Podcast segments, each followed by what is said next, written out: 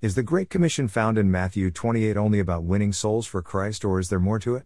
Let's take a look at what it actually says. And Jesus came up and spoke to them, saying, All authority has been given to me in heaven and on earth. Go therefore and make disciples of all the nations, baptizing them in the name of the Father and the Son and the Holy Spirit, teaching them to observe all that I commanded you. And lo, I am with you always, even to the end of the age. There is more here than I want to get into in this blog, but, notice Jesus says to make disciples of all nations. A disciple is not a Christian convert. A disciple is one who molds and shapes his life like his master's. A disciple is one, like Jesus said, denies themselves, takes up their cross, and follows him. Not just one who goes to church, although attending a congregation is part of the life of a disciple. So, making disciples of nations and teaching them, nations, or ethnic groups, to observe all that Jesus commanded. All means exactly that, all. We cannot cherry pick the scriptures we like and ignore the others. Either all the Word of God is true or it is not true at all.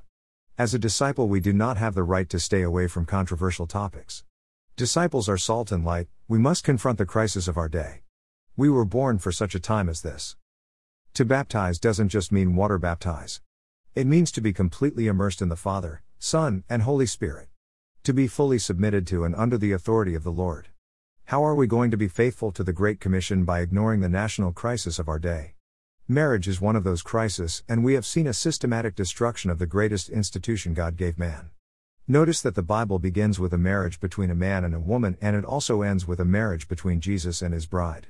Biblical marriage is an illustration of the joining of the bride, us, to the groom, Jesus, the very first institution God created on earth was the family organized under a marriage between one man and one woman.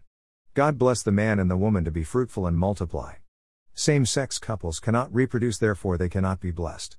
Same sex marriage is also aligning with the extermination of the human race. The family unit under one man and one woman is the safest and most productive place for children to grow. The biblical, God ordained family unit is the fabric of our society. This is a reason why Satan desires to destroy marriage. Destroy marriage and you destroy the family. Destroy the family and you destroy society. We are witnessing the effects of a fatherless society all around us.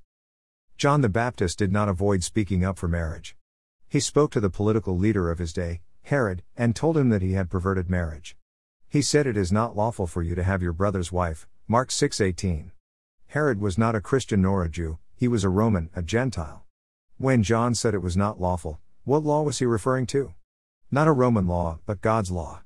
John the Baptist gave his head for his convictions about marriage.